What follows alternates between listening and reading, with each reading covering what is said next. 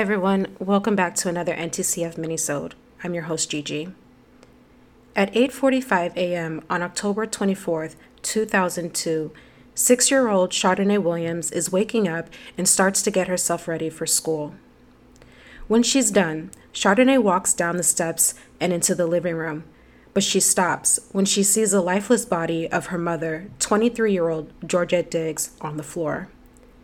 Chardonnay begins to scream exits the apartment, and runs across the street to her grandmother's house.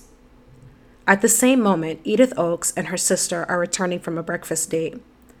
Chardonnay reaches her grandmother's garage and begins to scream, quote, Mom has a knife in her neck. There's blood on the floor. Edith leaves Chardonnay with her sister and runs to Georgette's apartment. She finds her daughter's body, dressed only in a nightshirt. Edith doesn't have much time to react when she hears crying coming from another room. She walks towards the noise and finds her two other grandchildren, one year old Ashanti and Shianti, in their crib. When police arrived, they determined that there had been no forced entry into the home. Based on evidence collected at the scene, police believed that Georgette likely knew her murderer. Georgette's autopsy later confirmed that she'd also been suffocated during her attack.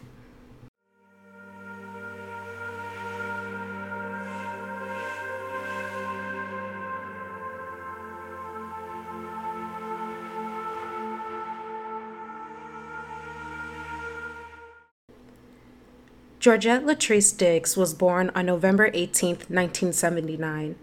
She was described as a quiet, smart, and hardworking woman who was devoted to her children. At the time of her death, Georgette lived with the girls in East Park Manor Apartments in Unit 587C on Howell Avenue in Muskegon Heights, Michigan. In 2003, Muskegon Heights PD created the Major Crimes Task Force and placed Georgette's case as well as four others on a list for review. The MCTF worked on the four other cases while Muskegon Heights PD continued to investigate Georgette's murder.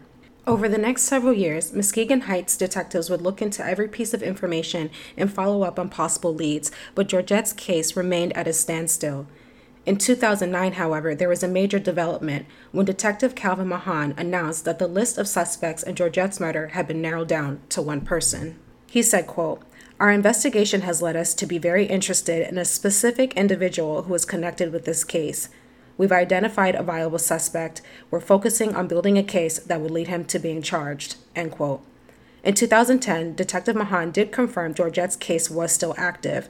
However, since his initial announcement, no other updates have been made on the case and it remains unsolved.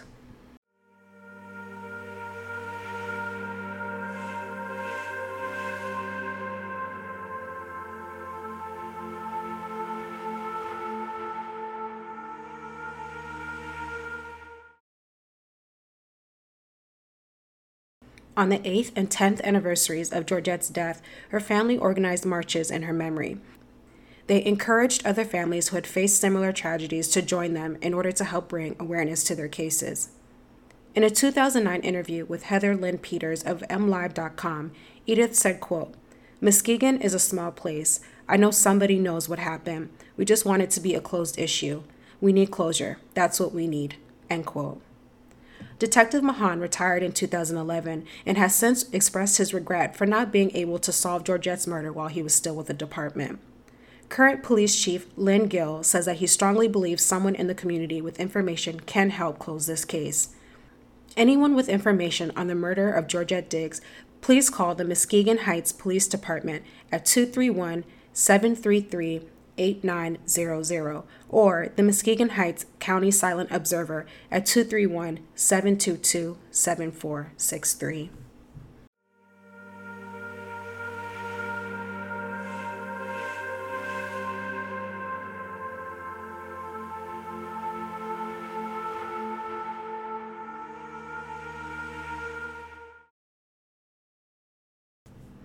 Thank you all so much for joining me on this week's minisode. NTCF Podcast is available on all major streaming platforms. Please be sure to rate, comment, and subscribe on whichever platform you're listening on.